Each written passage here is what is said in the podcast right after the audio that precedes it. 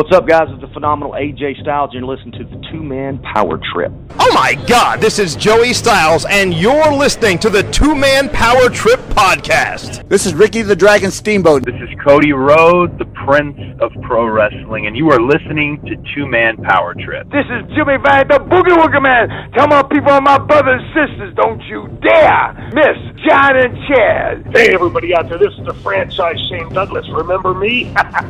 well, guys, it's great to be on the show again. I appreciate you asking me back. So you said you were going to pinch yourself. I didn't know it was that kind of show now. I mean, if you guys are in the privacy of your own home, if you want to do these things. Good. How you doing, Chad? Hey, Johnny. Cool, man. What's going on? We're ready to go or what? Uh,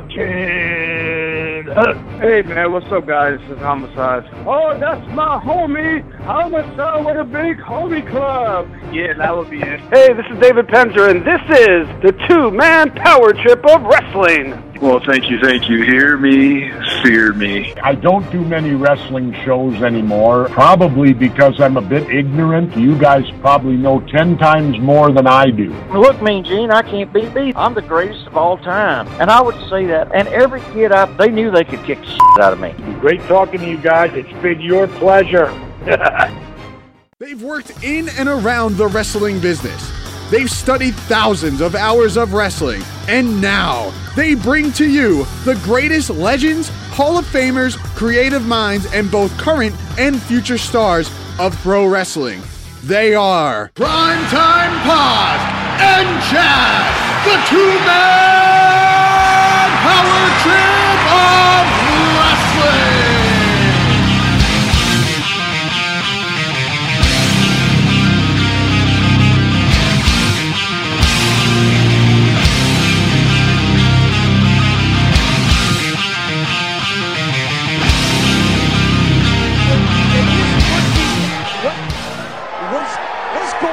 Vito. Vito's got something in his hand there, but Paul London's going up for perhaps the, the shooting star press. London calling. Get down now! Get out! Get out! Get out! Paul London now getting in the midst of it. Jo Josh Vito just tossed something into the ring. Some kind of device, some kind of weapon, and Nunzio has used it on the back of Paul London's skull. And there's the cover, and we have a new Cruiserweight champion. Here's your winner and the new WWE Cruiserweight Champion of the World, Nunzio. Vito wants that title, and he has it, Josh. Here it is again. Well, Vito, as you can see right here, going into his sock, pulling out this, this foreign object or this equalizer, and then just shooting right into Nunzio, and Nunzio right in the back of the head takes out Paul London. This Somebody is the two man power trip of wrestling brought to you today and powered by our good friends down at Primal Conflict Wrestling. Head on over to primalconflictwrestling.com and find out everything about the 10 year anniversary show known as Dominance this coming Saturday in Harpers Ferry, West Virginia. Again, visit Primal Conflict Wrestling for all the information on this huge event and a little bit more about Primal Conflict Wrestling in just a little bit. But the feature attraction of the 10 year anniversary event, known as Dominance, is today's guest. He's a former WWE Cruiserweight Champion. He's a former ECW Tag Team Champion. You may remember him as Little Guido, but he is also known as Nunzio. But our guest today, James Maritato, joins the program to talk about everything in his career from ECW to the WWE and also heading down to West Virginia for the huge Primal Conflict Wrestling 10 year anniversary event. But, John, I think a great place to start is just talking about the career of Little Guido and talking about what he's been able to accomplish in the business. And obviously, you know, you think about ECW right off the bat, you think about the WWE Cruiserweight Championship right off the bat, but this is a guy who at an early age decided he wanted to get into professional wrestling and had to do a lot to accomplish those goals and i think that that is a great place to start and i'm going to kind of hand it over to you to kind of give us a general introduction to this episode with little guido uh, a name that I think you kind of even referenced it is uh, in 2017. It's uh, it's actually kind of funny we get to call him Little Guido because I don't think that that's something that the old censors would really be so proud of uh, nowadays. But John, when we talk about little Guido and what he's been able to do in his career, obviously a lot of stuff comes to mind. But what are some of the highlights that you could really pinpoint for this episode as we prepare for this huge event this coming weekend with the former cruiserweight champion himself, Little Guido? Yes, Chad, you said it all right there. Little Guido himself. Are we allowed to say that? I guess we are. I know this uh, politically correct world we live in. I don't think nowadays James Maritato, aka Nunzio, would be referred to as Little Guido, but for our show's purposes, we will call him just that. Obviously, an ECW, an original, like we said in the interview, an ECW's original original, and that is Little Guido. Quite a fascinating run, quite an amazing career. Still going strong, obviously, Chad, like you mentioned, PCW Saturday night out there in West Virginia. He's going to be in a four way dance. Somewhat of a little homage to ECW there, a little bit of a four way dance, and it should be a good one. Obviously, he's still in tremendous shape, still able to put on those amazing matches. And speaking of amazing matches, and speaking of a Little Guido's career, go back to ECW, those three way dances that he used to have with Super Crazy and Tajiri still hold up very, very well today. Some great, tremendous matches. And thinking back to this interview and just kind of dissecting a little bit and going through ECW talking about it from the original run when he started in 92 to the end in 2001. We kind of go through the whole gamut there. We talk about all of ECW. We do talk about Paul Heyman, of course, but like you'll hear in this interview, it's not uh, really too much negative going on. I mean, with the C.W. Anderson interview that obviously blew up in the last couple days, you won't hear too much of that. A little Guido a little bit more positive about Paul, had a lot of good things to say. Not that really CW had anything bad to say. I don't think he said anything that we haven't heard before about Paul, but I guess it touched a nerve, and Paul just kind of went crazy there. And uh, you could check out his response on his Twitter page, and obviously. Um, quite a lengthy response 21 tweets from Paul, so that was interesting. But you know, back to Guido and back to his run in ECW obviously the FBI is something that so many people remember and remember fondly and they had some great matches. Obviously they are former tag team champs as well. So quite an amazing run quite a career. Then you go to WWE and you win the cruiserweight title a few times wrestling all the great cruiserweights that had to you know that WWE had to offer at the time we go through all of that as well but the one thing that really sticks out to me and one of the most fascinating parts in this interview and one of the high points for me is when we talk about his time in Japan, his time with UWFI over there in the Far East, talking about UWFI and talking about that worked shoot style. It was so cool and it's so different. When you go back and you really watch those matches, whether you know you do some tape trading or whatever you got to do, go actually go on YouTube and go check them out. You will be you know amazed at some of it because a lot of it is a work and a lot of it is a shoot. And obviously the finishes obviously are predetermined and that's the work part of it. But the shoot part is some of the striking involved and some of the submissions. They really kind of lay some stuff in there and like Guido talks about in the interview, sometimes there's some unexpected finishes when some other guys have some flash knockouts or, or they really put the guy in the hold. So you mean when you're in there and you're in that style and you're working in Japan with some of those guys, they're really, you know, out for blood. They're really trying to, you know, take it to you, whether they're gonna win, lose, or draw. They're really, really trying to make it look as legit as possible. And Guido talks about what an experience he had kind of leading up to the UWFI and all the training that they made him go through and kind of the big tryout camp that they put him through. And it's just fascinating. And the most amazing part is that he said that was one of the best times of his career. It was so much different for him, but it was great. He had quite the life in Japan, quite the amazing matches over there. We talk about some of the Japanese absolute legends and icons that he was able to wrestle over there, like Takada, like Kazushi Sakuraba, who was obviously a huge MMA legend as well. We talk about Takayama.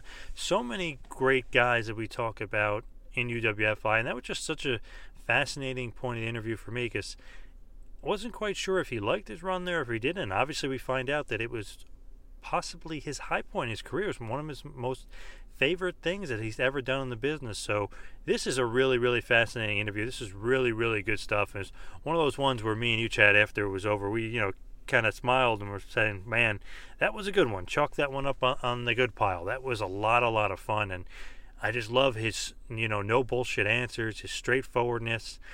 Love the way he kind of, you know, comes off because that tough guy demeanor is great. And you know, another little uh, small story just to throw out there the Joe Pesci story with Paul Heyman and what kind of Heyman thought of Guido and kind of that Joe Pesci role for the FBI and kind of what he thought. So that's a really cool part of the uh, interview, a little tidbit for you to look out for as well. So, Chad, I'm going to send it back over to you. And uh, this is quite the fun interview, I must say. It's a great look inside the career of Little Guido. It's a great look inside a career that I don't think a lot of people know too much about, and that UWFI stuff is absolutely fascinating. And you really get a great look into what it, you have to do sometimes to become a successful professional wrestler. And this is a guy who left his family, left his life for three years to go over to Japan and really master that shoot style. And hey, he's the Sicilian shooter for a reason. And we want to thank Little Guido, aka WWE Cruiserweight Champion Nunzio, for coming on with us to promote Primal Conflict Wrestling's 10 year anniversary event this coming Saturday in Harpers Ferry, West Virginia. Head on over to primalconflictwrestling.com for more information on the event and to why don't you look into Primal Conflict Wrestling kind of discover what's been going down in West Virginia for the last 10 years to see all the big names, all the big stars that have come through the territory, and all the names that have gone on to do a lot of great things inside of the wrestling business. And now, obviously, Nunzio joining the pact of the Primal Conflict Wrestling Elite and we couldn't be any happier to get the word out about this huge 10 year anniversary event. And we want to congratulate Primal Conflict Wrestling on 10 years. And it's been a great year that we've been associated with them as well. So many more to come on both sides of the coin. But, John, as we kind of wrap it up here, I always like to say you never know who's going to be on the other side of the line. And obviously, Nunzio, yet again, another one of those examples. And we have so much great stuff coming in the next few episodes of the Two Man Power Trip of Wrestling. So please stay tuned, spread the word, get it out there. Obviously, this Paul Heyman, C.W. Anderson stuff that John referenced is just, it's absolutely mind boggling to see what the show has been able to kind of accomplish. And this is an episode. Uh, where we go from one end of the spectrum to the other, with CW not being so kind in some regards, and Nunzio putting Paul Heyman over like crazy. So, Mr. Heyman, if you do get a chance to hear this, we obviously we respect you very much and we would love to uh, kind of hear your retort maybe on both sides the good stuff from guido and some of the criticisms from mr cw anderson. But nonetheless thank you so much for listening and we want to get it on over to the interview. So john hit him with a little bit of two-man power trip of wrestling business and get it on over to little guido aka nunzio and now for some TMPT business. Like us on Facebook, follow us on Twitter at Two Man Power Trip and at Wrestling Pal. Please visit our website, tmptofwrestling.com. That is tmptofwrestling.com. Subscribe to us on YouTube. You can also subscribe to us on iTunes.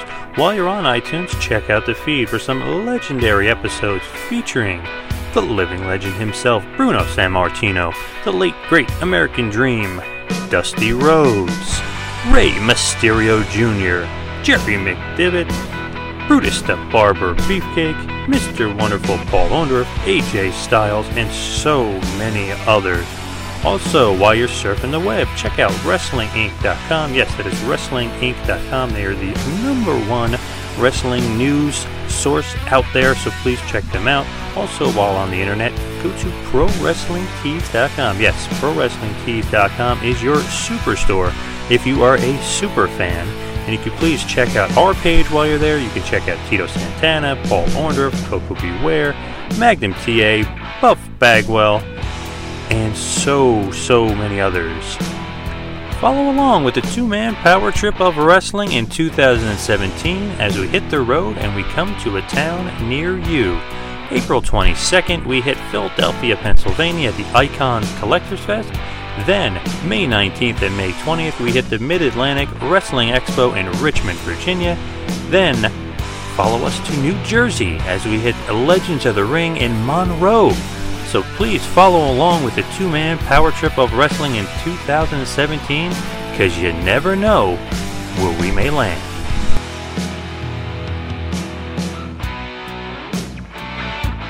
And now, without any further ado, a former two time WWE Cruiserweight Champion and a former two time ECW World Tag Team Champion. You may remember him as Damian Stone, Little Guido, or as a member of the Full Blooded Italians, but this is Nunzio. Please enjoy.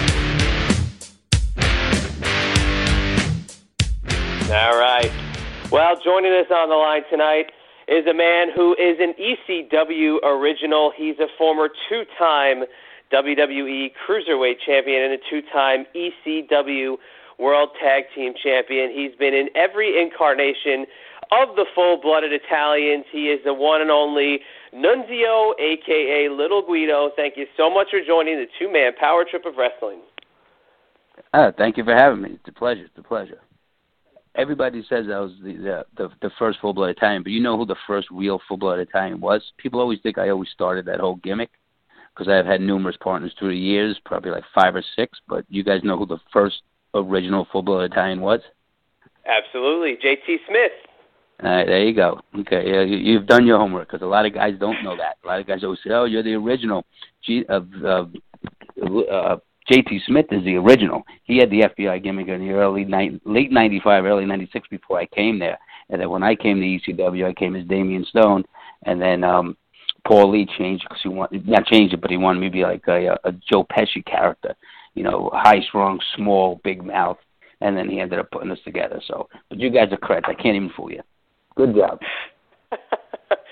Well, I mean, how could you forget JT Smith as a member of the uh, the Full Blood Italians? One of my favorite nights uh, ever of ECW was November to Remember '96, where uh, the whole entire locker room seemingly came out to try to defeat Too Cold Scorpio, and it was JT Smith who was banned for about 60 days after losing to uh, Too Cold. So, uh, how could we forget? All right, you're right. That was even before me, I believe. I that was No, you were there. You were there. You, you tried. Oh, to, was I there for that? Sneak it in. Yes, yes. He tried to get in there, but uh, he took out JT Smith. He took out Hack Meyers. Uh, believe Devon Storm, and then Taz chased him out. So then it was. Uh, Wow, was very awesome. good. Devon Storm, it's a blast from the past. Crowbar.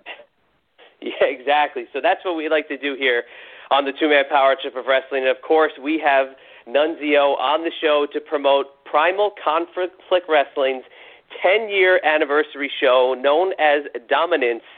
And you can head over to PCWWrestling.com for more information about the huge 10 year anniversary show featuring Nunzio, which I love. You got a full blooded Italian headed down into the mountains of West Virginia. So uh, I'd love to see a little bit of that New York flavor come down and interject itself in the mountains of West Virginia, as I like to call it. But are you looking forward to coming down and seeing the fine folk of Primal Conflict Wrestling? Absolutely. I've heard of this company many, many times. I was never invited to come down, and now finally on the 10th anniversary, um, happy to be invited, and uh, we're going to come down there and have a good show and uh, have some fun. Can't say it's the first time I've been in West Virginia, but first time in this particular area. So, you know, it's good to uh, come into the shows on the independents is always good because when you wrestle like with WWE, ECW, even though it's a little smaller, it's hard to get up close and personal with the fans. On the independents, that's the great thing about it. You know, you go out there, you do your match, intermission, people get a chance to come up to you. So that's just the one good thing about uh, independent wrestling. So um, yes, I'm looking forward to it, to checking out the people and, and having a good match. And we can't wait to see it. It's going to be a four four corners match, or as ECW would call it, a four way dance. But what I love seeing about these independent shows now is independent wrestling kind of has a little bit of a uh, an old shot in the arm uh, because wrestling is kind of I mean it's it's seen somewhat of a resurgence. It's getting a little bit more of a of a cult status with a lot of different new fans. But uh, a lot of indie shows trying to step it up a little bit, trying to up the production. You know, have you seen a change somewhat in the way indie wrestling has been portrayed over the last couple of years? Oh, absolutely, absolutely. I, I think places like um, you know, CZW, Ring of Honor. Those were all smaller in the very beginning, and then uh, and really turned up their product to become like a hardcore indie group, and and even maybe a little above that. And I see a lot of smaller other independent groups wanting to reach that level. So um, throughout the years I've wrestling independents, you know, you could definitely tell the tell the difference between those kind of places and the, and the smart crowds and regular fundraising wrestling and stuff like that, where sometimes the people are just coming for a good time and to and to raise money. And then you have a lot of the other hardcore um, federations out there that are like the fans are coming and and you need to really put put yourself out there and put yourself on the line because they're coming to see a great product. So it actually, you know. It, all the groups together make the other groups work harder because they're all trying to move up the ladder. So having that type of competition, you know, like it, it does remind me like they say years ago there was territories. Now they say there's no territories. Well, back in the early '90s, you know, you're right. There was no more ter- late '80s, early '90s. There was no more territories. Smoky Mountain went away. Then it was, you know, there was like before that. Of course, they had all the territories back in the early '80s and stuff like that. But I mean, for a little for a little while, all the territories got burnt out. Like we all know, Vince McMahon started invading a lot of the territories. But ever since like the close of like ECW and stuff, a lot of like I don't want to call them you know territories, but there's a lot of little independent groups out there now that are all over the place that a lot of guys can go work. You know, guys are working every weekend now, and now with the internet and stuff, people are making a name for themselves on the indies, which is helping them get to helping them get to the big time. Now you can go wrestle a lot of indie shows, and you can get publicity, whether it's uh, online or even people just talking about your match you know, so I just I in the past like seven eight years, I don't want to say they're territories like they were back in the early '80s, but you know they are a lot of different little promotions that are trying to outdo each other, and and guys are getting work, and you can even tell because some promotions call you and they're like, oh, I don't want you working for them, or I don't want you working for them. I find it. I mean, it never really happens to me, but I see it happen to a lot of these guys that are trying to make it. Where then they might not be making so much money. They need to work in all the places they can. But some of the groups that are not paying these guys enough money are telling them they shouldn't work for other promotions. That just shows the competition. But that just makes these promotions, you know, work a little harder and try to outdo the other. So I do, I do actually see, like, I want to say the territory is coming back in a way because there is a lot of places you can work right now. I don't know if that makes sense and to you. Yeah, well, it makes perfect sense. And if you kind of think about it, it's almost what ECW was uh, in part at the beginning of ECW because ECW was just kind of a part of that South Jersey, you know, Northern Philly independent scene, and it you know brought in its uh, local stars, it brought in its big names where it could, and then obviously. You know, when Paul Heyman and Eddie Gilbert joined the fray, it really started to, you know, as JR would say, business picked up. But you know that spirit of a lot of those uh, independent promoters now are kind of you know not a copy, but they're taking a little bit from what that ECW. You know, uh, we like to well, say. I would say uh, you know, you yeah, no, a copy is exactly it. You know, I, I would definitely say copy, but like you said about the early ECW, I actually started in ECW when it was when when Tony Stetson was there, Larry Winters was there. I don't know if you remember this. This is like early 1991, 92. We were doing the Aztec Club in Philly. We were doing Marketplace. Uh, the Sandman was there back then when he used to come out with a jumpsuit. I wrestled as Damian Stone. If you actually go on the network and you put Damian Stone, there's like two matches of me from like those early days. I don't know if you remember that, but I wrestled as Damian Stone there. Tommy Cairo was the one that got me into ECW. It was like 1991, and it was it was Eastern Championship Wrestling. It wasn't Extreme Championship Wrestling. It was way before Paulie was there, way before Eddie Gilbert was there.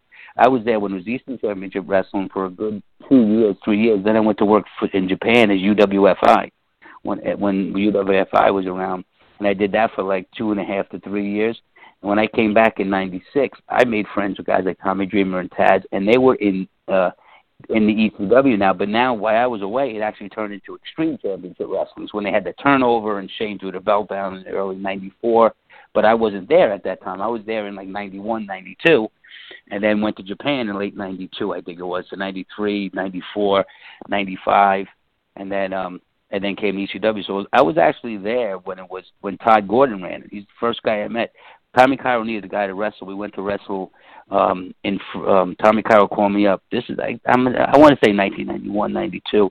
He's like, hey, this promotion in Philadelphia. Um, it's called Eastern Championship Wrestling. Todd Gordon runs it.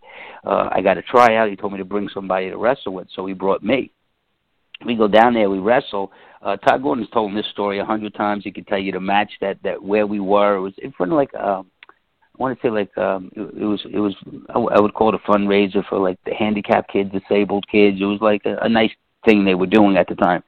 And um and that's when Todd Gordon saw me and ever since after that match Todd Gordon started booking me in Cairo and all his independent promotes all his shows out in that Philadelphia area, which was the Chestnut Cabaret, um marketplace, something on Market Street. It was a it was a um sports bar on Market Street. And that's how I met all those guys. So when I came back in 96, I already knew Todd Gordon and all that. So that actually helped me get back there. Dreamer and them introduced me to Paulie. So I don't know if you remember those days from when I did Damien Stone out there. I see. To me, you know, it's and obviously John and I both East Coast guys. We we read about ECW. You know, where we were in Jersey, we read about ECW, but it wasn't until '96 where we were, or '95 for me, where we really started to see it. But if you throw the term ECW original out there, you really embody that in every sense of the word because being Damien Stone in those early days, you really are probably maybe with the Sandman like the original ECW originals. Well, yeah, the original would be. Uh, I mean, Hack Talk Sandman talk about it all the time. In the early '90s, when it was Eastern Championship Wrestling, this is before Taz, before Tommy Dreamer, before Paulie, before Eddie Gilbert. It was uh, Larry Winters, Tony Stetson, Johnny Hotbody. I don't know if you know any of these names. Um, the, uh, Donnie Allen. They were all the guys that were in there before it was uh, Extreme Championship Wrestling. This is when Todd Gordon ran it, and uh, all those guys got faded out uh, when when Paulie came in. He they used those guys in the beginning, but they got faded out as time went on. And Sandman was the only one that stayed. I left on my own in the early '90s because uh, I got an opportunity in Japan with UWFI.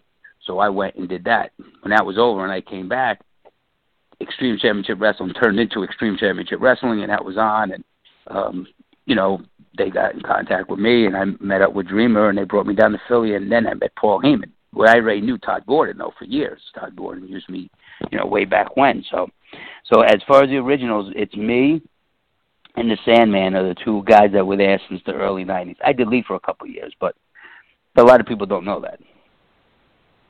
So I guess yeah, the original ECW originals, and how can we forget the devious one, Don E. Allen? Come on, that's uh, as I get by us he, here on. Uh, okay, I I mentioned him. Didn't I mention Donnie Allen? Yeah, of course. Yeah, we can't. We how can oh we yeah, I did. him? I love Donnie Allen. Love him. He was one of the originals too, but he's one of the ones that got faded out too as as things went on. You know, Right. all those guys got faded out. Yes, but those are all the original guys. If you want to think originals, Tony Stetson, Larry Winters, and that's that's when I got a chance to meet like uh, Jimmy Snuka was there too back then. Don Muraco. Um, you know, it was weird because I remember uh, it was like 1992 or 93, and it was we were in a sports bar called the Chestnut Cabaret, and there was about seriously 60 people there, and it was Jimmy Snuka versus Don Morocco in the main event. And not that they didn't draw it; it wasn't, you know, just wasn't, you know, the way it was. We were only drawing that amount of people anyway. But I'm like, wow!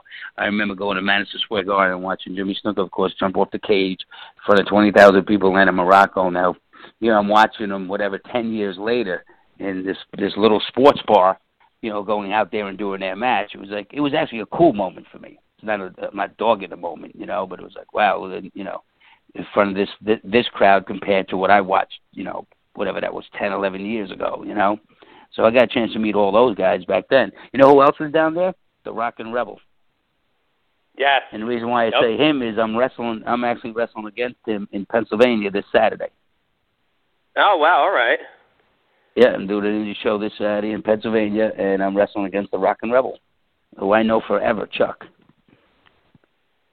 There you go. Yeah, I haven't seen the Rockin' Rebel on the scene uh, in quite a while, so that's uh, that's definitely another uh, blast in the past. But I'll hit you with one of these. So this is one of the cool things we talked about some of your early independent days uh, late last year with a guest that I know you know very well, and uh, fortunately he just suffered a very very bad injury. But that's Rocky Jones, who is really, you know, I got to tell you, when you look back at a lot of the guests we've had on, he may have been my most underrated favorite guest that we had because the stories he has are absolutely unbelievable. And he was telling stories about you in your early days, uh, you know, wrestling on indies, seeing Taz in his early days, and Dreamer, and all these guys. And it was just somebody that I, I wanted to throw out to you because uh, he's got such a great story, but he just completely just uh, had an awful injury uh, the last couple of weeks. Yeah, I just I just got off the best. phone with him. I just got off the phone with him an hour ago.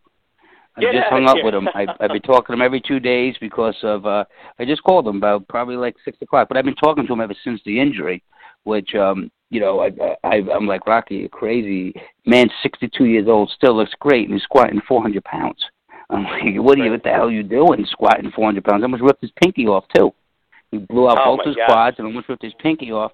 And um just spoke to him a little while ago. I will tell him you guys said hello because I didn't know that you you even knew him. I didn't even mention I was doing this interview today. Yeah. Um, but I'm going to see him uh, next week. I'm going to take him a visit because he can't leave his house. He's kind of like stuck in his house and everything. But yeah, Rocky Jones trained me. He, him, Gino Caruso, and the Kodiak Bear were the first three guys I actually met uh, in you know at the wrestling school up in Parsippany.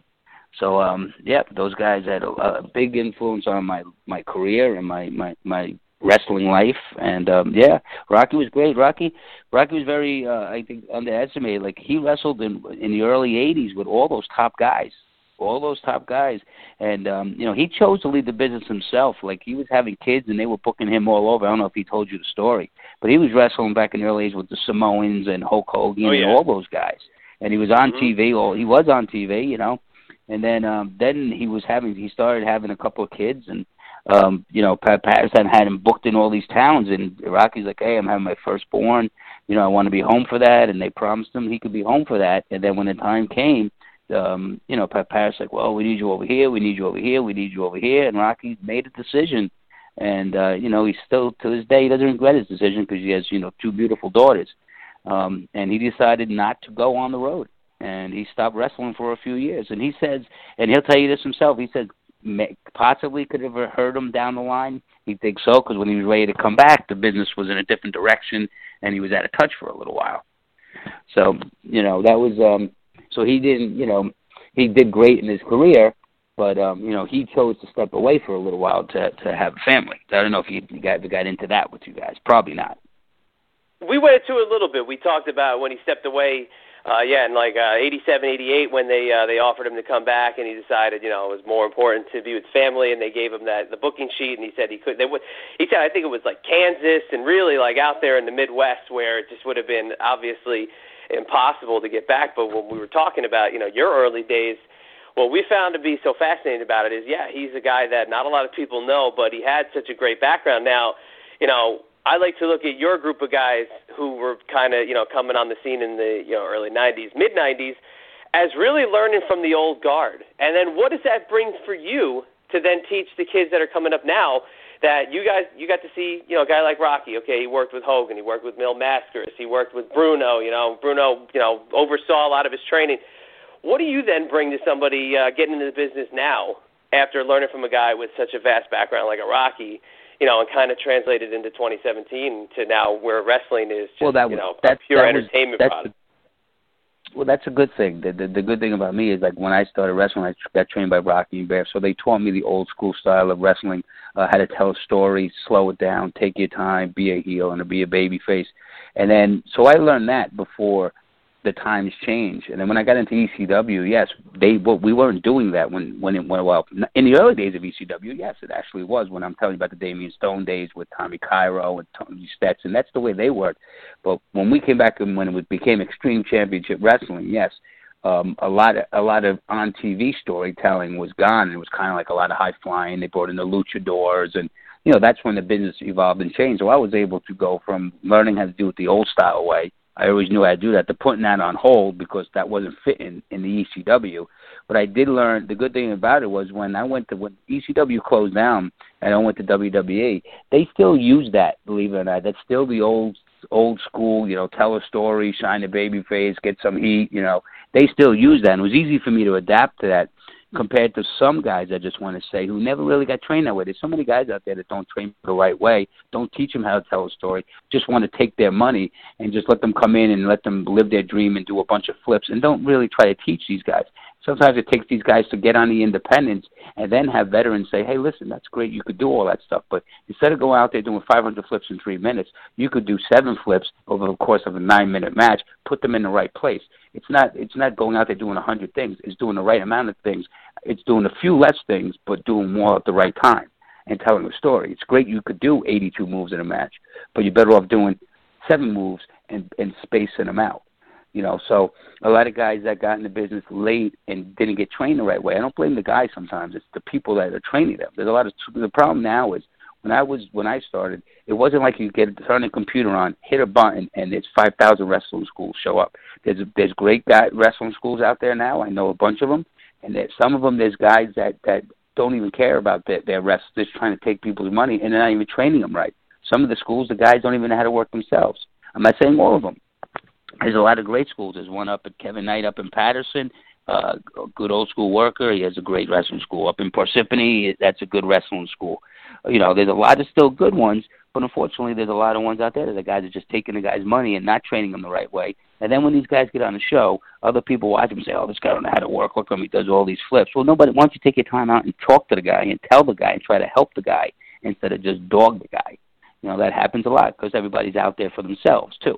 Everybody's out there trying to bury each other. So, you know, listen, it's a crazy business, and you, everything you get, you got to fight tooth and nail.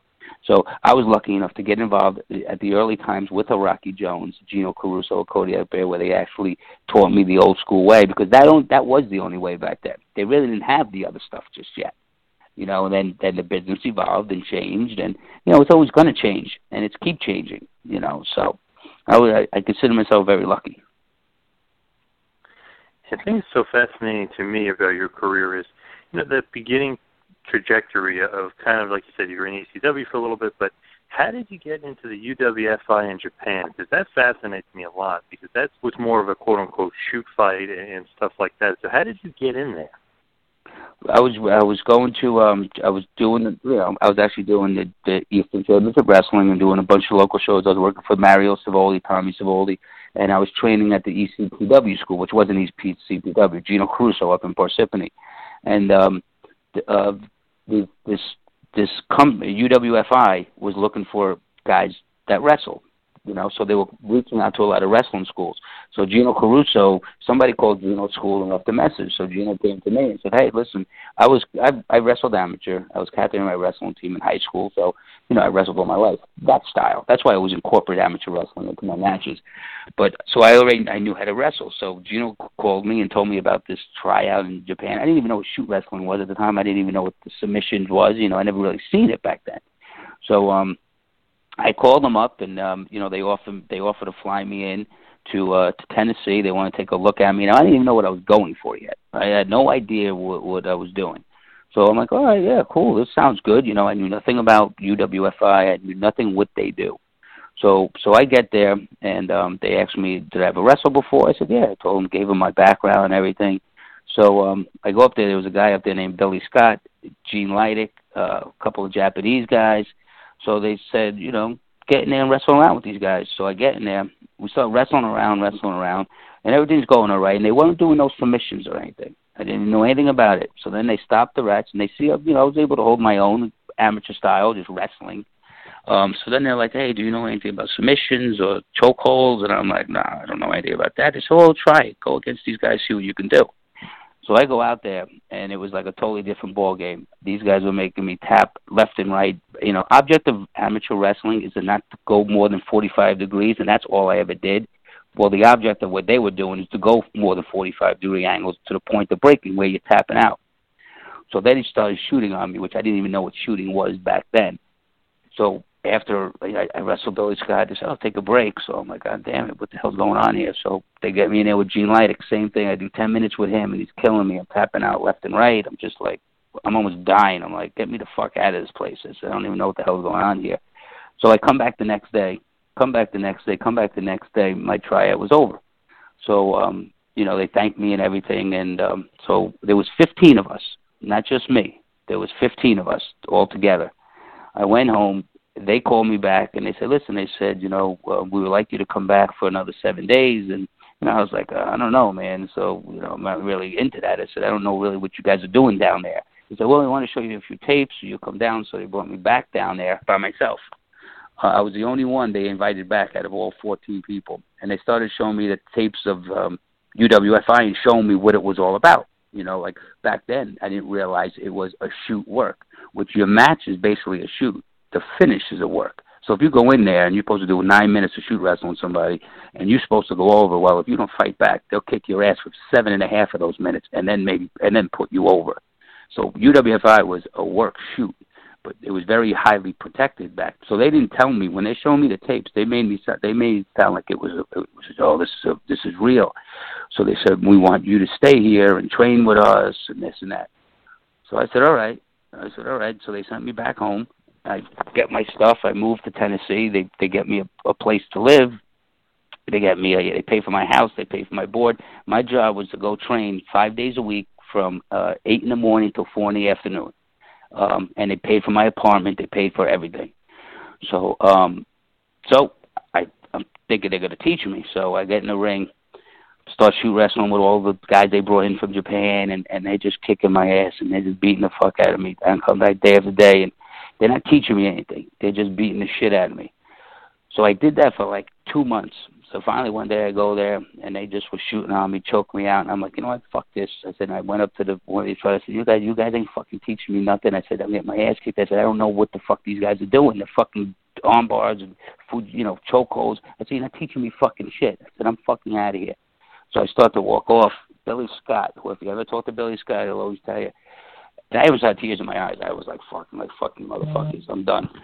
So I start walking out. Billy Scott said, "No, no, no, come back." I'm like, "Fuck that, Billy." I said, "These fucking guys are killing me." I said, "I'm here like a red." I said, "You teaching me shit." I said, "All they're doing is just fucking beating on me." He said, "No, no, no, no, come back, come back." I said, "No, no, I'm not." So I fucking get take, uh, get my car, I go home.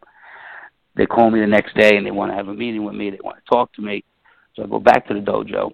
They told me to bring my stuff. I didn't even bring my stuff. I just I come in. They said, "Oh, where's your stuff?" I said, "I don't have it." I said, "I'm going home." I said, "You want me to come here? What do you want?" They said, "I said I'm done." They said, no, no, no, we want you to stay here. We want to teach you. You know, we're going to teach you and, and we're going to make you learn. We're going to send you to Japan every three weeks. And I'm like, what? They're like, yeah, yeah, you stay here. We're going to make, you, we want to make things right. And then I found out later on is they did that to me because they wanted to see how long I was going to stay. I stayed for like two and a half months, and that was five days a week of getting my ass kicked. They were just seeing how long I was going to stay there and if I was going to break or not, which I had no idea at the time. That's when Billy Scott explained to me afterwards. He's like, don't worry. He goes, things will be different. And ever since that day, they weren't shooting on me. Now they were teaching me how to be like them. And I started training with them. And then we were doing live matches, but then they were taking it easy on me because they didn't want to hurt me. And then I started going to Japan, and I did that for for two years. And that's my that was my UWF uh, story. That's a true story.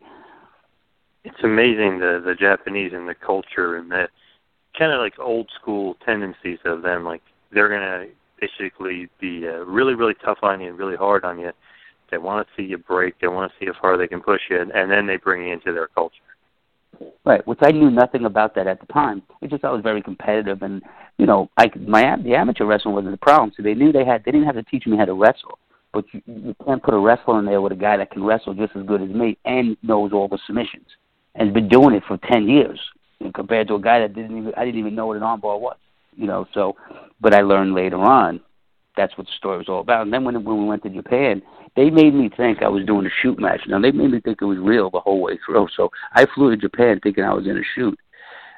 I'm in Shin Yokohama the first night thinking I, I go there, they bring you in. I had one match. They bring you in for you're there for five days. They bring you in, they let you stay there. God forbid these guys hear what I'm saying right now, but everybody knows the work now. But believe me, if I was talking like this years ago, uh, they'll probably be coming to my house ready to kill me but it's a, it's out in the open now anyway. So they they my first match they they they, they when I started training I trained for like six months and they were teaching me all submissions and they made it sound like I was having a real shoot match out there. Now I had a lot of amateur matches but I never had a shoot match so I thought I was going against one of the kickboxing Japanese guys and blah blah blah. So they had me believing it the whole time. So I get to Japan. They had me the tag match. It was me and Takada, who Takada's a champion. You can see this match on online. It's on the internet me and Takada versus Billy Scott and Yamazaki. So I'm thinking it's a real match, right? So I get there. They say, "Oh, you got two days off." They put me in a hotel. They leave me alone. Nobody bothers me. It's like twelve o'clock at night.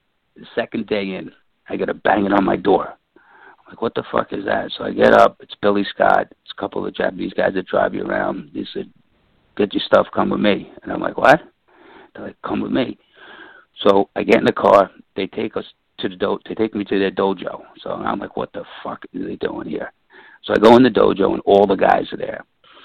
So they say to me, they say, listen, this this is they say, you know, UWFI is a work, work shoot. They say your match tomorrow is a work. He goes, finish work. He goes, match, very strong style shoot. So I'm like, all right. So they introduced me to that, and I met Takada and the guys I was wrestling, and we went over the finish of the match only. But the deal was with them was because they were so protective of the business, they would never the fans. They were drawing at that time twenty thousand people 15,000 people, they never wanted the fans to catch any of the guys together. So they would bring now. Obviously, the next time I went back to Japan, I knew the deal. I was going to the dojo at 12 o'clock at night to go over the finish of the matches. But they were bringing all the guys to the dojo in the middle of the night, so no fans would catch them being together or because they knew some of the hardcore fans knew where the dojo was and stuff like that, and they would be fans and they would like be outside to see who was hanging around, you know. So that's what the way they used to do it. They used to bring us to the dojo in the middle of the night. Now, my second time there, I knew the drill. It's just they never told. Just like when they brought me in, they beat me up for three months before telling me it was a, uh, you know, they were going to teach me, and not even telling me it was a work. They never told me it was a work till I got to Japan that night, and then after that, obviously, I knew. And then they kind of accepted me and their family a little more, and I became friendly with all the Japs. But the match was a shoot because even though you were friends with these Japs, they don't want to dishonor their people. So even if you're going to go over on them, they will beat the shit out of you for eight, nine minutes and then put you over in the end. So if you don't learn how to defend yourself, if you don't learn how to fight back, they'll just drop you. And how many times there's matches where guys supposed to go over and they get kicked in the face and get knocked out, and then the match just ends that way? Well, sometimes I think these Japs, Japanese, I don't say Japs, they wanted to do that. They wanted to beat the shit out of you. But you know that was fun though. That was a different story, and I was getting paid good too. So that that's how the way UWF um, worked. Now I don't know about Pancrase and all that. But you know, years later, like I always kept it quiet. They always forbid me. Oh, don't ever tell anybody. I used to come home. I used to not tell everybody. to tell everybody it was a shoot because that's what I had to do. You know. Um, and then as time went on, I think it got exposed. The, the biz, you know, the houses started dropping because people started to see sometimes. You know, that only can go on so long. But that is the true UWF style. But a lot of those guys went into real fighting. Kanehara, um, Takada. I don't know if you know any of these guys. A lot of these guys oh. got into real fighting. Um, yep. Gary Albright was there with me. I mean, uh, I mean, he passed away now. I love Gary. He was a great guy. Tom Burton, he passed away. Um, but that was the story of UWF. I don't know if you ever knew it was a work or not, but it was a work. Yeah, it's awesome to kind of see like Takada, who obviously main evented Pride, which obviously was the biggest uh, MMA promotion yep. for a while there, stemming from Japan. But it's interesting to see from UWFI. It's like, oh man, Takada is probably going to be the best you know, real shoot fighter, but he wasn't. His student, uh, Kazushi Sakuraba, ended up being the best, and you had a chance the best, to yep. Yeah, he was I wrestled Sakuraba. Yeah, how was that? Uh, Sakuraba. What'd you say? What was it like wrestling Sakuraba? Oh, he was he was great, but like our match was a was a work shoot. But if you go online, Google James Stone. I wrestled in Japan as James Stone because when I started when when I was going to Japan, I was Damien Stone, but but since Japan they wanted it to be a shoot, they didn't want you using your stage name, so they wanted me to use James Maritato. Well, the Japanese couldn't pronounce my real last name, so when I went to Japan, they kept my first name and they dropped my last name and they kept my stage set Stone. My last name is Maritato. They couldn't pronounce that, so that's how I got the name James Stone. But if you Google James Stone um, versus Sakuraba, James Stone Takada versus Billy Scott Yamazaki, these matches will pop up you know, so that's how I ended up uh, doing that. But Sakuraba, you know, after after a couple of years, I became like real friendly with them. It just took a lot, real time, a lot of time to get in. Then you start going out, drinking with them, partying with them. You know, you become like a family because you're working in the company for a couple of years. You know, it's just that people that keep you on the outside and they bring you in slowly. They they don't they don't let their guard down until they get to know you. And then they realize that I was sticking around and you know I was making everybody look good, the usual. And um all history from there with UWF. Best times of my life. It was the first time I ever got a chance to actually leave home and live somewhere else. They paid for my apartment, they paid for my meals, they paid me for training during the week, and then they paid me when I went to Japan too. So it was a great full time living. You know, and I was freaking 23 years old, 24 years old, something like that. So a lot of stories, a lot of things people don't know about me. That is that's some interesting stuff. I definitely wanted to talk about that. It's so cool looking back at UWFI with I, lo- I mean I love Takada is awesome, but obviously Sakuraba is legit tough and probably one of the greatest MMA fighters of all time. If you really look at, it. I mean, he killed all the Gracies. Uh, he beat Rampage Shaq and he beat Vitor Belfort. I mean, his uh, resume is pretty amazing. And then you also got in there with uh, Takayama, who's a big that was. That was my next wrestler. guy. Yep. That was my next guy. I was going to imagine. He was like six foot two. He became a huge star in like New Japan and stuff like that. Yeah. Obviously, I wrestled him too. He was my second match. He was my second match I ever did. That was my first one was that tag match I did. My second match was versus Takayama. He was like six foot three, and he was a freaky looking dude. And uh, you know, Yeah. he did very well. He did very well in the uh, shoot style, but he also adapted to the America, you know, Japanese American style wrestling. You know, and became a big star. And you know, a few of them did. Yoji Anju became he got into American style wrestling too. In the very beginning, they were very much against American style type pro wrestling. Like when I first started going up there, and they started teaching me, and that they, and I knew it was a, um, uh, I knew it was a work. They're like they didn't want me taking back bumps. They're like, no, no, no, no American style. They like you get kicked in the head, they want you to drop like you got kicked in the face and knocked out. They don't want you taking a back bump because that looks too American style pro wrestling. You know, if Hmm. somebody if you're in a you're in a shoot and somebody kicks you in the the side of the head and you get knocked out, you don't take a back bump. A professional wrestling back bump, you know, you kind of just crumble and fall. And that's you know that's what they taught us then because that's they wanted to be believed as a shoot. And don't get me wrong, a lot of those those guys that were there, the Japanese guys, they were all they were all tough. You know, Takada was good too, but I think when he started to get into the fights and stuff, you know, he got exposed a little bit. Yes. You know, he's protected in his company because it was a work. You know, so it's like anything. You know, but I'm not bad mouthing the guy. The guy gave me a good life for a couple of years, and you know, probably whipped my ass. Did you ever have any real MMA fights? Because I read that you had a couple, but I couldn't see, you know, if they were legit or if they were work shoots. I only had one. I fought one guy in. um I did this uh, match with Steve Nelson. Did you ever see that match? No. Mm-mm. I did a match with Steve Nelson. It was like a tough man contest. Dan Severn was on it. Uh, that was my only one that was real, and I did a um, I did one versus a kickboxer. So, and that was towards my end. End. That was in Amarillo, Texas, and uh, I was already in. I was getting into ECW. I was done with UWF, but people wanted to bring me in for like tough man contests and shit, and I just wasn't into it. I was ready to get into pro wrestling. I was ready after those few years of Japan and stuff. Even though it was a work, it was practices were a shoot, matches were ninety percent shoot. I felt like it was all real. You, you, you're training in practice like the match is real, and that's just the way they did it out there. So after like a few years, you know, I didn't even want to do it anymore. So now I, I would say out of all the matches I had, I, I know for a fact I had two real matches. That was it, and I just wasn't into it. You know, I'd rather be in American style pro wrestling, and thank God I did that because that led to my WWE, and I traveled the world with those guys and had a lot of fun. When So, you came most of- back. oh, I'm sorry, cut you off. No, good, that's it.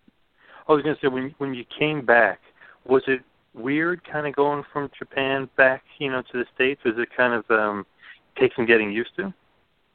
Well, yeah, that definitely took getting used to. But when I came back, I went to actually Puerto Rico for a week, and um, and then um, and when from there, I went to uh, I saw I met Pablo Marquez out there, who um who was getting into ECW, and you know, this is a part of the story I left out before. When I saw him out there, he's like, hey, I'm I'm with Tommy Dreamer and Taz and and Sam. Man, I'm like, oh man, tell those guys I said hello. I just happened to say that to him you know, because I really didn't know what was going on out there. And the next time I saw Pablo, oh no, Pablo called me up. He's like, "Yo, I told Taz and them you're, you're come, you're back from Japan, and they all said and Dreamer, and they said to come down to Philly. They want to introduce you to Paulie." I'm like, "Oh, really?" And Pablo Marquez lived in Queens, and that's how that actually happened. That's how I went back. That's when I went down there and met those guys. So, um, and then went right to the ECW style. So no, really, it's like kind of like riding a bike. You don't forget how to do it. You don't have to do it for many years and you just get back into doing it. But when I when I went there, when I, I they put me in a comical stable because like when I went there, Taz was doing the shoot fighting gimmick, If you remember, he was doing it. So when I came in, they didn't use that background in the very beginning. Years later, when Taz left, they they they when I became a little more serious, they would say I was trained by Billy Robinson because I was. I was trained by Billy Robinson in Japan. I didn't bring him up, but when, he was one of my trainers, when when I was going to that uh, in Tennessee, when I was kicking my ass, he was the coach there. I didn't know who he was at that time, but he was the coach, and I found out who he was, and then I read up on him, and I'm like, wow, this is you know Billy Robinson, and I became good friends with Billy. So, um, yeah, he was my coach back then, and I and yeah, it, it was it, it, was easy. It was easy to make the transition. Oh, going back to Taz. So when I first went in there, they wouldn't let me do the shoot fight gimmick, even though I came from Japan and I was doing that shit there because Taz was doing that gimmick already. That that was him. He was a human suplex machine. He did the amateur wrestling submissions. That's why, and that's why I wasn't able to do that. But they, I was happy enough to be put in the with the FBI and do all that, you know. Now, the FBI is an interesting thing, and obviously, you know, they bring you back as little Guido, which, uh, you know, with this PC world, I don't know uh, if if you know uh, people would probably complain, oh my God, his name is Little Guido. But I love that you said before with you know Heyman looking and he wanted you to do the uh, the Joe Pesci style. What was kind of like the the introduction to ECW when you met Paul? Well, first time I met Paul, I I go uh, they bring me in. It was in um where I forget where. I think we were in Reading, Pennsylvania. It was like a house show, and I go up to him and I say, and um, I you know I go in and I see Tom and everybody, and they say, come over to Paul's over there. So I go to Paul. I go, hey, how you doing? I'm Damian Stone. His first words to me, he goes, I know who you are.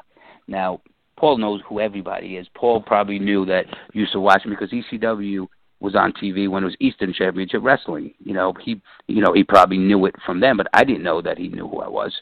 You know, um, Paulie also ended up living like 20 minutes from me, and still does. He lives right over here in Scarsdale. I live in Rockland County. I'm 20 minutes away from him. So when we started talking there, we actually started traveling to the shows together. Me, him, and Tommy Dreamer. But I was friends with Tom. I used to go to his. I would go to Dreamer's house in Yonkers, then leave my car there. I would go with Tom. Me and Tom would go pick up Paulie, and then we would go to the shows. And then when we started flying out, it was the same thing. I would leave my car at Tom's, go pick up Paulie. Tommy and Paulie would fly to the town once we started like flying it around.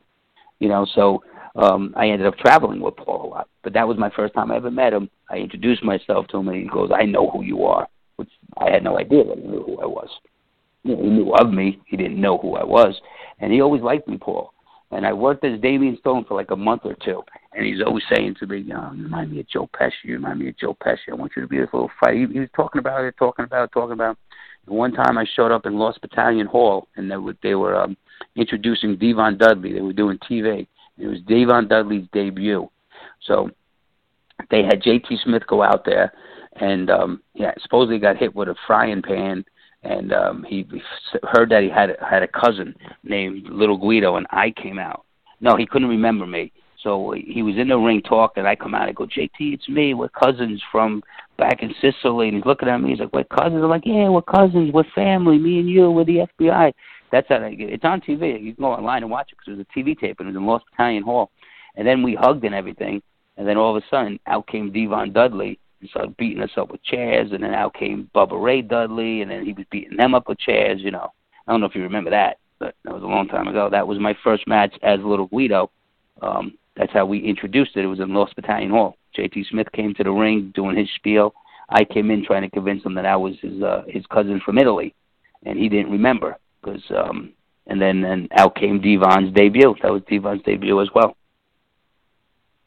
It's always funny looking back at, at some of the, you know, like the way the guys get put together, like especially the FBI. Obviously, it's supposed to be more comical. It's you and J.T. Smith but I love the fact that Tracy Smothers, who is from I believe Tennessee or you know obviously somewhere down south, uh, gets added into the group and he's with you. What were your thoughts when Tracy Smothers, your tag team partner, known as a great worker, but not known as uh, anything near Italian or you know anything uh, northern? Well, I never really had I never really had an Italian partner in the group besides Big Sal Graziano. So that was actually great. You, you want to talk about learning again? I like I said, I learned the old style way before but when when those guys came in, you know, if you go to a lot of the house shows, ECW wasn't all about blood and guts. There was a lot of good wrestling on the shows. And when they came in and they brought Tommy Rich in, and JT Smith quit, he left. He moved to Richmond, Virginia. I had nobody. They brought those two guys, and, Paulie's like, "Hey, we're gonna put these guys with you. You're the new FBI." When we would go to the ring, they really taught me like the Southern style of wrestling, which was basically what I already knew.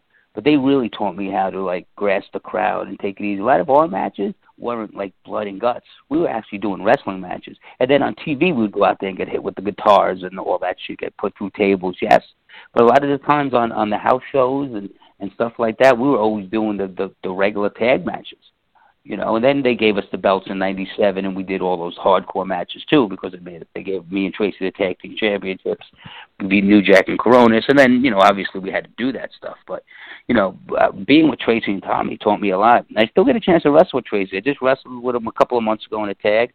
Um, I in in where were we? Louisiana, I want to say. No, I flew to Chicago, South Bend, Indiana. This is only about a month ago and then me and him did a, a lot of other stuff in uh, in Cleveland a couple times for uh, John Thorne.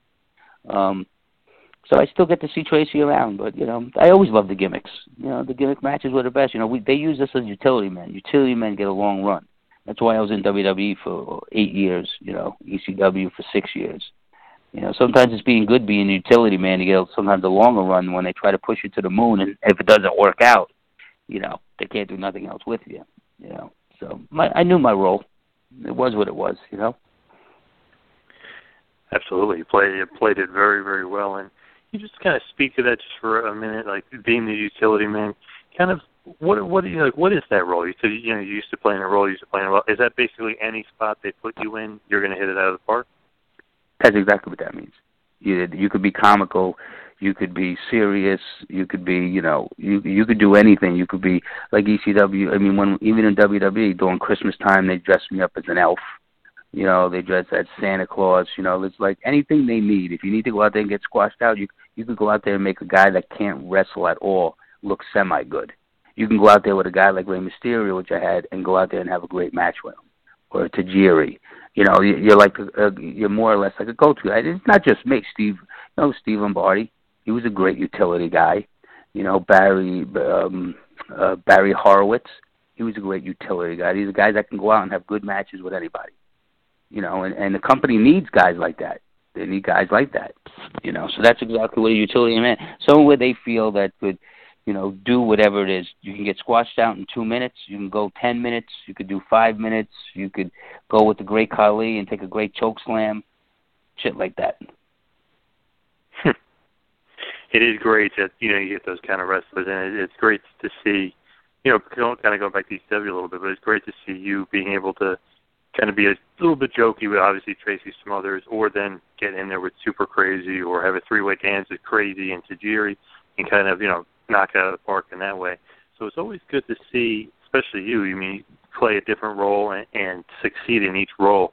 Is it kind of uh, weird, like that you and Tracy had like such good chemistry, and then you know the next night you can have a three way dance with uh, Crazy and Tajiri and, and basically pop the whole building. Yeah, well, yeah, I guess it's just uh, I guess it's just learning different, you know, learning different styles. Like, you know, I could do American style, I could do Japanese style, I could do um work with Super Crazy, which is um Lucha Libre style. You know, I mean that that's that helps you. You know, you could you, you're, you're diverse in many ways. They could work with many different guys. There's some people that can't that can't. You know, they only can work with one guy or certain guys and have great matches, and everybody else they have shitty matches. You know, just I, I consider myself lucky in a way. You know, I mean, I I really believe in wrestling. You got to, in order to be a good professional wrestler, number one, you really need to be a wrestling fan.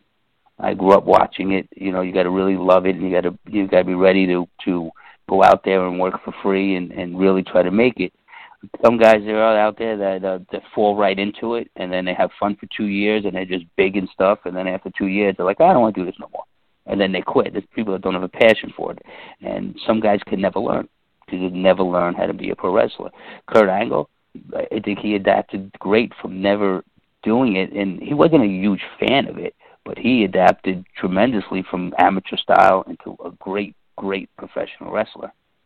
You know, and and Brock Lesnar did the same. But I think Kurt really, out of all the shooters that came into Dan Severn, the Shamrock, the the um, you know Brock, Kurt, I think Kurt did. I mean, they, they all did very well, but I mean, I think Kurt really adapted the best out of all of them. You know, and I actually got lucky. I wrestled all of them. I wrestled Brock. I wrestled Kurt. Um, I never wrestled Dan Severn. Two out of three.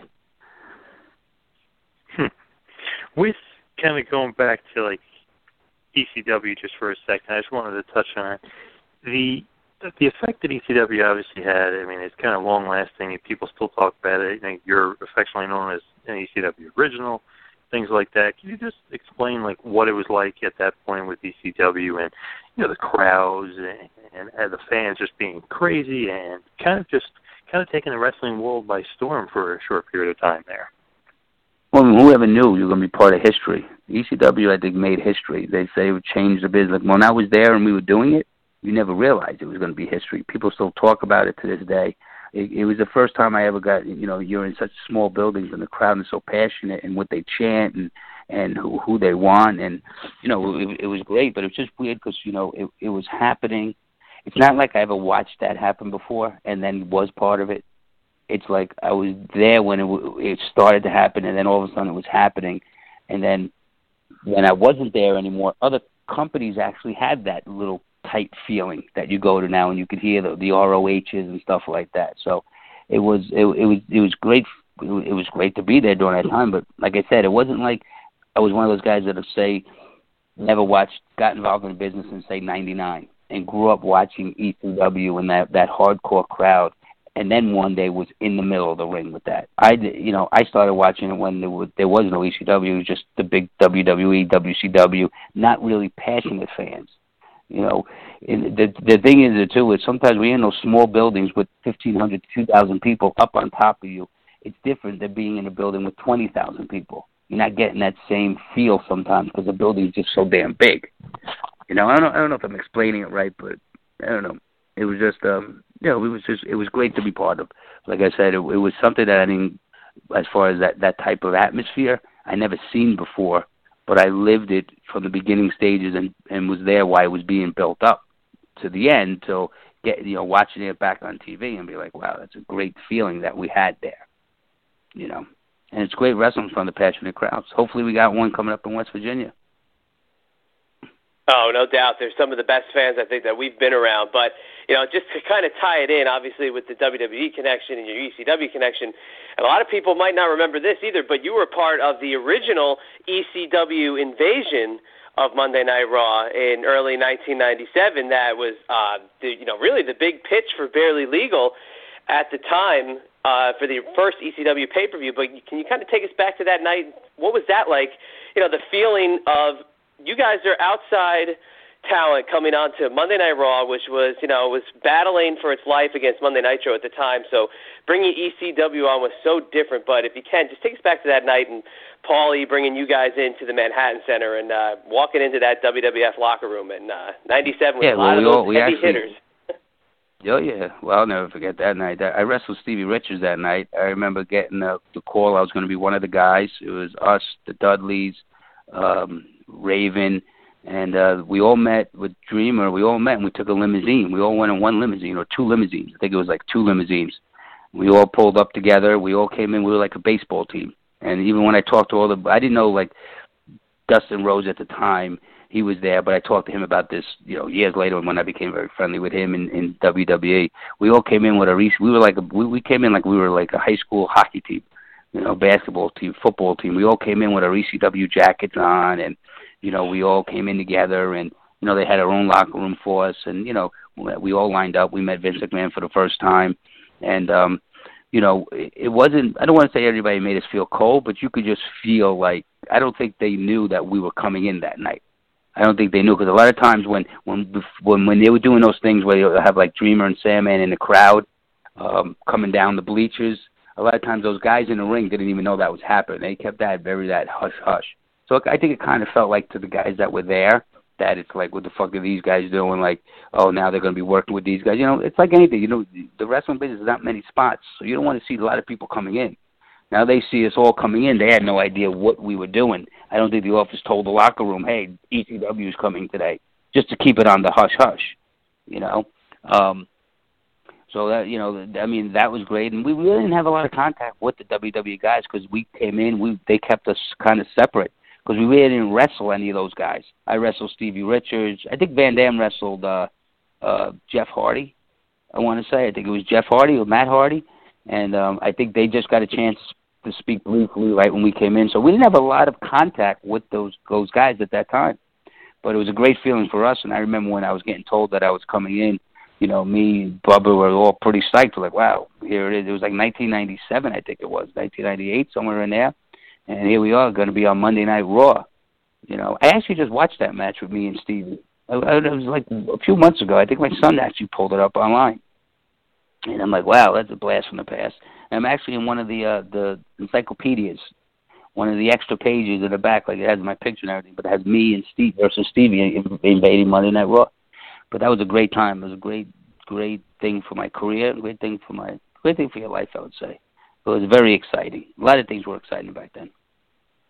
Uh, it was uh, it was so cool at that time to see ECW on uh, WWF TV because WWF TV was a little getting a little stale. Uh, it was kind of as Austin was start, starting to take off a little bit. It was uh, it needed a little shot of adrenaline. But what was it that Vince said to you guys? Because obviously he was still in the commentating booth at that point, so he was watching it all ringside rather than right behind the curtain. So uh, what was Vince McMahon's kind of words of encouragement to you guys coming in?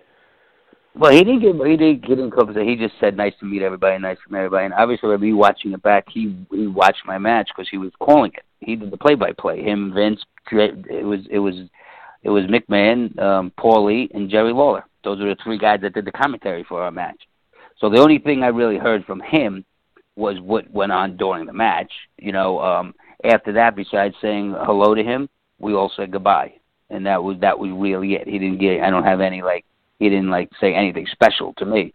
Only thing I know is when I watched the match back, I heard you know he did the commentary, so that's all. I, and that was mostly a work anyway because he was just trying to, you know, play the game out there with Lawler against Paulie, and he seemed to be like the middleman out there, and you know. But Vince, I think Vince let us do that because you know he knew Paulie and there was a little inside there too. But like you said, the WWE could be getting stale. Nitro was was gaining. So Vince and Vince would hear the chants at ECW when he'd go in the area. You know, he would hear the chants from the people. It started. We started knocking on the door, and he started saying, "Hey, who who are these people?" You know, and and, and you know, as a businessman, I think he said, "You know what? Why don't we maybe do something with them?" And I think that I think it was an experiment, really.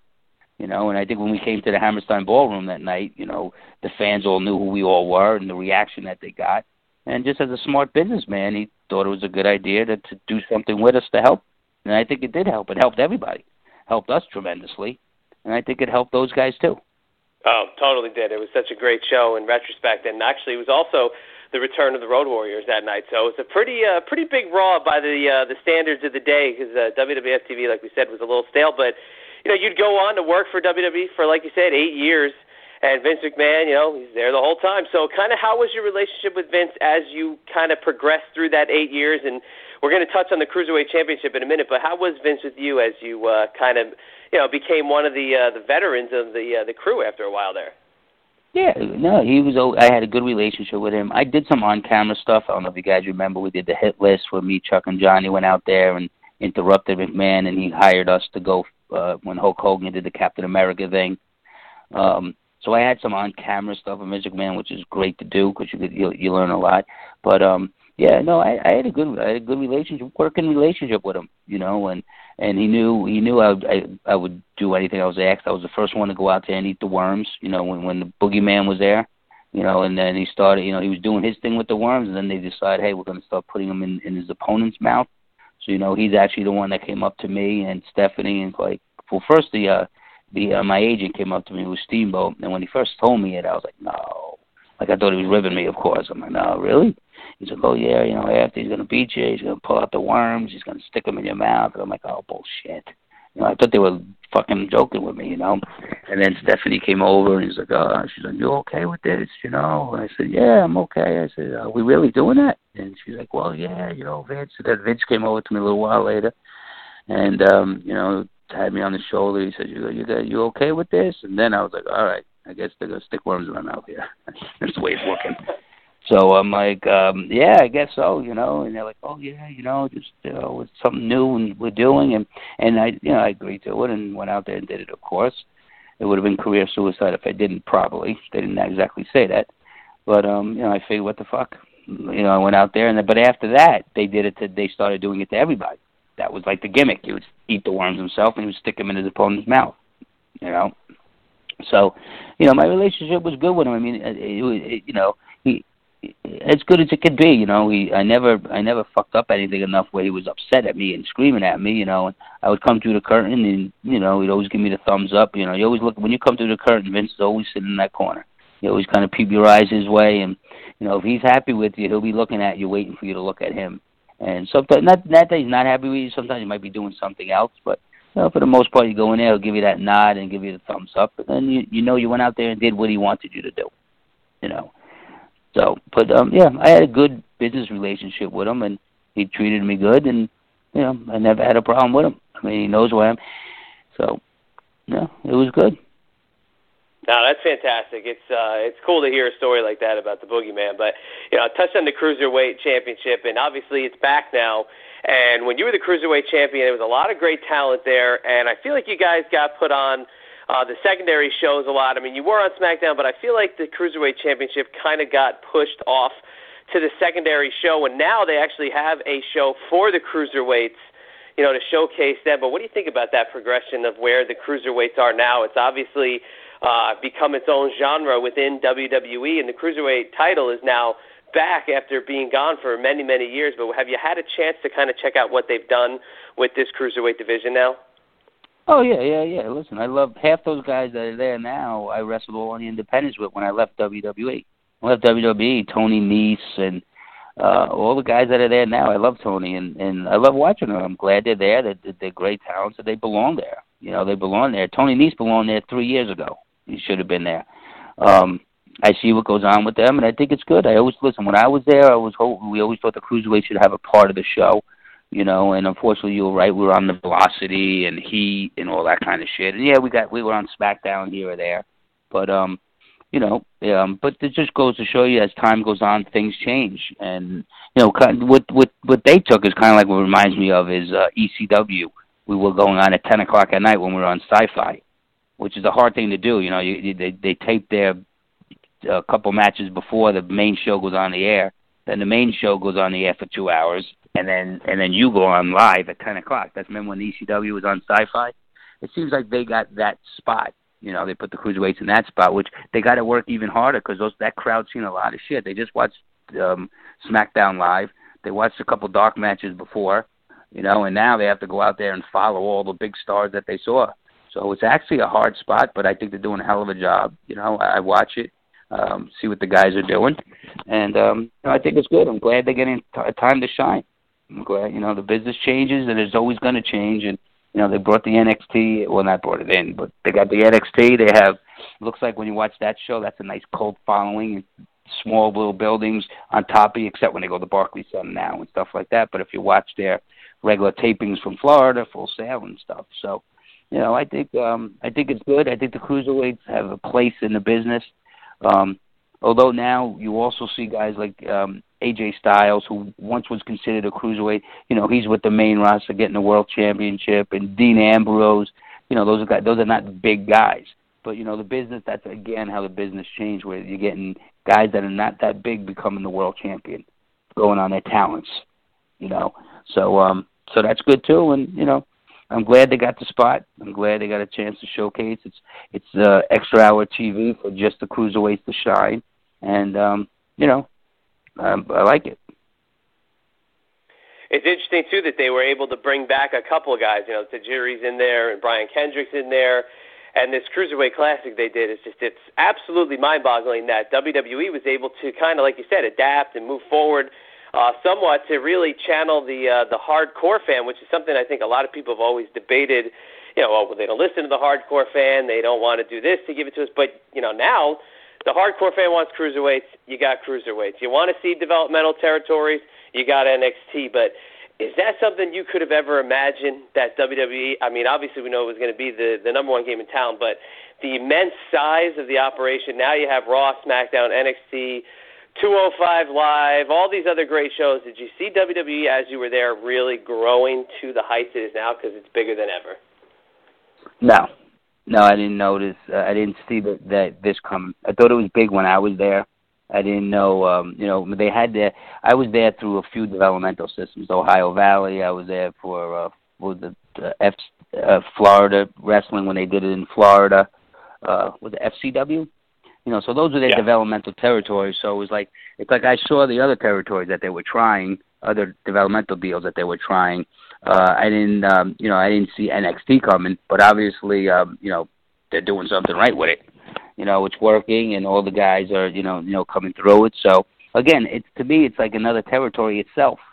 It's another territory itself that the guys are making a living and getting exposure and learning, and you know, before they could come up to the main roster. So it's kind of like another company within the company. You know what I mean? So it's actually, you know, it's actually it's good. You know, good to watch. It's good to watch. So No, it's think it's uh, it's really cool. And before we uh, we start to get to the uh, the ending portion here, I just got to hit on this. It's something we got to uh, we got to address because it's the secondary ECW. You did mention it already, but you know what were your thoughts on it looking back? I mean, it's ten years already removed from that second WWE ECW. It established a lot of guys. It gave a lot of those OVW guys a chance to come up and also integrate a lot of the originals, which was very, very cool to see because you got to get a guy like Danny Doring up there and C.W. Anderson, guys that weren't on WWE TV got the chance to come back or come in for the first time in some cases. But you know, just give us your uh, synopsis or your thoughts on that uh, th- that ECW retread around uh, 2006. Well, I mean, at the at the time, I was I was happy that it was coming back. You know, in the very beginning, you know, supposedly Paulie was going to have his hands in everything. Uh, I was great to see Balls Mahoney and and Danny Doring and give these guys jobs. I mean, uh, in a way, it's better for them because I was already employed and had a job. But you know what? At that time, a lot of the guys weren't getting a lot of TV time, so it was like, okay, it's like another avenue, another avenue to go. Um, you know, unfortunately, it didn't work out. You know, but I had high hopes for it you know, I had high hopes for it, but um, you know, it just it, it was just something that didn't, you know, it it went for whatever about a year, you know, and it, and it was hard too going on ten o'clock at night. Just like I said, the cruiserweights is the hard thing to do. You know, people sitting through dark matches, heat matches, or whatever, velocity matches, and then and then you got a live show, and then you're going live. You know, you got a regular show, tape show, SmackDown, and then you're going on live. You know, so sometimes the, crowd is just tired, but you know, it's just you know what, it's very hard to rekindle something. You know, what what we did down in Philadelphia back in the early '90s wasn't planned; it happened. So when something great, as great as it was, happened, and as passionate as the fans were about it, to try to bring it back ten years later, and you know, back then a lot of times fans didn't see people getting thrown through tables. You know, it's the shit that we did then was new after the ECW did it, not saying WWE never did it, then Edge and Christian and the Hardys, you know, they were doing those tables, ladders, and chairs matches, doing all that stuff. And then you try bringing the EC, that in they were doing that in 97, 98, 99, just when, when we were doing it too. I don't want to say we created it. I'm not saying we created it. But, and then when, you, when in 2006, you want to try to bring the ECW back and do the same things we did in the early 90s, but the difference is the people saw it already now. It's not new a lot of times the people that got thrown to the ECW products, I hear people say it all the time, man, Eddie Rose stay up till one in the morning. These fucking guys are hitting each other with canes, they're putting each other through tables, fire. But in 2006, they seen it. They seen ECW do it. They seen the WWE do thumbtack matches and all that stuff. So how could you rekindle something that the people already seen? Do you know what I'm saying? It wasn't new then. Makes Does that make perfect sense? And and it's kind of the reason why obviously it didn't really last that long, and it kind of didn't pan out the way I guess they thought it would. But obviously, ECW, um, the new ECW holds nothing. Hell, it doesn't hold a candle to the old ECW at all. No, no, and they and they, and they they couldn't. You know, it was also on the you know WWE was changing directions then too, and they got out of the Attitude Era, and they didn't want to do certain things on TV. Well, if you're going to tell the people we're bringing ECW back, and you don't do the shit you did when the fans that were watching it saw it 15 years ago, the, the, there's because you know it's kind of like when the XFL came in. You had all the NFL saying that's not football, that's not really. You had everybody against it because it was the well. If you would have looked at the XFL as not not competition, but an alternative, a different style of football, and accept it, compared to just saying, "Oh, that shit ain't good. NFL's number one. Fuck that XFL." Well, you need the people didn't even give the XFL a chance. You know, it's like you you look at it differently. I I didn't look at the XFL as as as uh, competition to the NFL. I looked at it as an alternative, a little something different. So it was a little different. They said, "Oh, that's not like the NFL." Well, what the fuck? We didn't want something like the NFL. They wanted something to be different. And if you look at a lot of the technology, which I'm sure you heard now when you're watching the XFL, a lot of the stuff that Vince McMahon did then, camera angles and stuff like that, they do now in pro football. But just people were right away ready to jump all over it and, and just try to like dog it, which is it's the same type of thing. People that watched the, the the new ECW compared it to the old ECW, and it wasn't the same. And that's it. Now, as I start to wind it down here, you've had so many memorable matches. I mean, we talked about UWFI in Japan, we talked about WWE and winning the cruiserweight title, we talked about ECW, obviously the original ECW. Do you have a favorite match, or maybe a couple favorite matches that really stick out in your career? Well, I would say a couple. It's hard to say a favorite match. You know, one, one of my, you know, I, I had a lot of fun matches when I did the three-way dances with Tajiri uh, and Super Crazy and Philly and stuff like that. I loved my match with Rob Van Dam uh, for um, the Hardcore TV we did in Chicago at the uh, I guess I believe it was the Odeum. Um, that was a, it was on it was a you know taped for TV. Um, of course, I would say one of my favorite matches, but I was only part of the match. There was eight of us in the match, I believe, and that had to be. I, was lucky enough out of out of the eight years I wrestled in you know a lot of the smaller pay per views, but I I made two of the top four pay per views. I wrestled in WrestleMania 20 I was part of that Cruiserweight Invitational, and of course, it's being part of WrestleMania at Madison Square Garden. I mean, I've wrestled at Madison Square Garden many times, but just to be in WrestleMania 20, where as a kid, me, my father, and my brother went to WrestleMania 1. So whoever known, 20 years later, I had my parents and my family there, and I was actually wrestling in WrestleMania 20. And I was also part of the Royal Rumble twice. Uh, one time I was in the Rumble itself, and then another time we did like a cruiserweight thing in the on the Royal Rumble pay per view. Um, and that's when actually Goldberg speared me. If you if you Google Goldberg's ten worst spears, I think I'm number two, two or three somewhere in there. You can Google it. He's the one that threw me out. Yeah. All you gotta do is go ten worst spears of Goldberg. I'm number two or three. Uh, but as far as matches like that, I mean, even though the Royal Rumble, that I consider that one of my favorite matches because it's the Royal Rumble.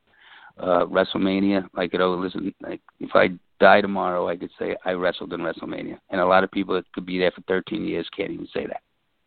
You know, so um, know that's it. I would say Van Dam's match and a few with uh, Tajiri and my WrestleMania and Royal Rumble matches.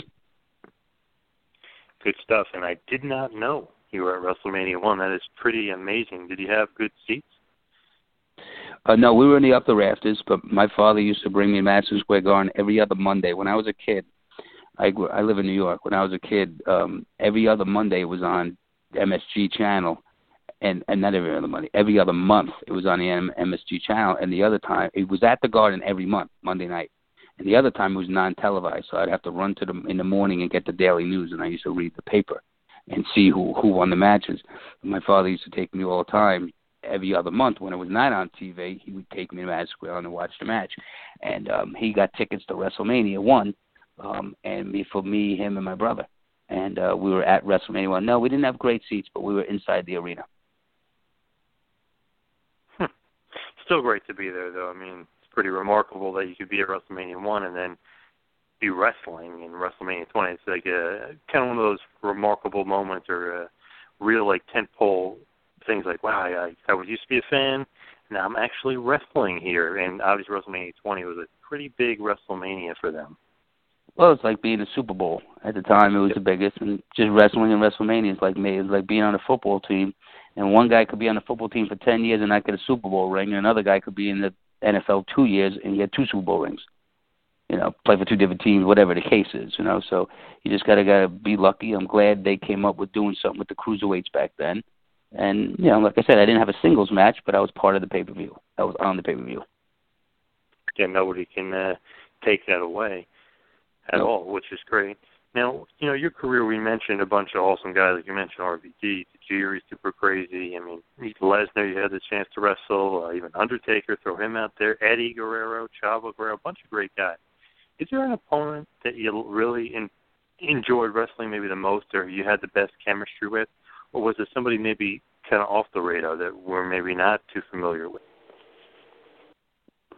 Uh, I had um, I had a couple of um, uh, Tajiri. I always got had good matches with for whatever reason. Um, I had good matches with with me and Chavo. Always went out there. We always had good matches, the tag matches, but there were a couple matches for some reason, and definitely not his fault, my fault, whatever it was. For some reason, yeah, we had a couple where, especially one SmackDown one time we came back. I looked at him, he looked at me, he goes, What the hell was that? I said, Man, that fucking sucked and for some reason it just wasn't clicking. And, you know, um that actually happened a couple of times with me and him. Now me and him wrestled as the FBI versus him and Ch- uh, Eddie many a times. It was just for a couple times for some reason, you know, we, we we've had some that just weren't good. And like I said, I'm a player, it ain't him, it ain't me, it ain't whatever. It's just just sometimes things don't click. Um but other than that, you know, if I could really think about it, there, there, there, there was a few guys that you know that you know you just you know you just don't have good chemistry with, you know. Um, yeah, I talk about the guys you had good chemistry with, but you know, but that's it. Uh, if you're gonna let me name one guy, I would say I remember a couple of uh, Smackdowns I had with Chavo that it just it just didn't work, and like I said, not his fault, not my fault. It just didn't work. Who's your best chemistry with when you're out there? Was it Tajiri or, or some or maybe Super Crazy? I would say Tajiri and Super Crazy.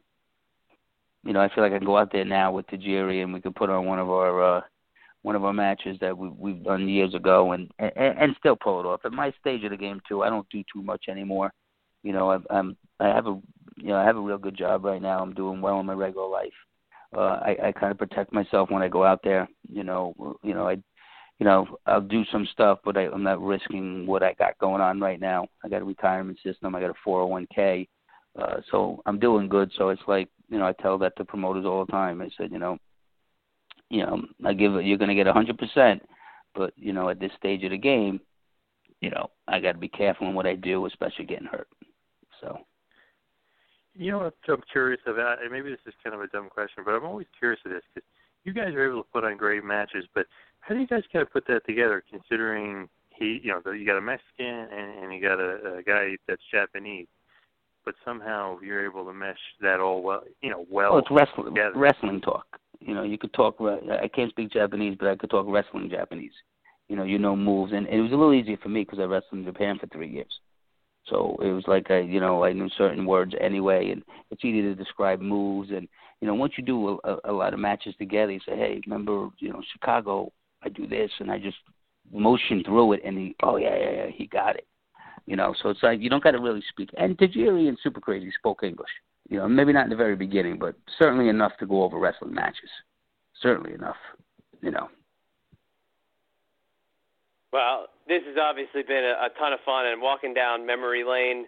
Uh, and I got to tell you, the UWFI stuff, uh, I really hope people take that and really listen to it because that was compelling and we appreciate you sharing that. We want to give the big plug for the huge show coming up this coming, or excuse me, next coming weekend, where you will be heading down to West Virginia for Primal Conflict Wrestling's 10 year anniversary show called A Dominance. It's actually it's March 4th, 2017. And you can go to PCWWrestling.com for tickets. Of course, they will be hanging from the rafters, but as we like to end it, what we like to do is we like to either get the crystal ball out or we like to take the uh, introspective look at things. And if you look at your career, what you've done, and you're still obviously wrestling to this day, but what do you think it is you've left in professional wrestling? Is it you know that you were uh, you you know you came through the ranks, you had some great trainers, you experienced a lot through ECW, or is your uh, legacy yet to be written uh, in the wrestling world? Obviously, you kind of moved on, but you know what is it your legacy you would leave in professional wrestling?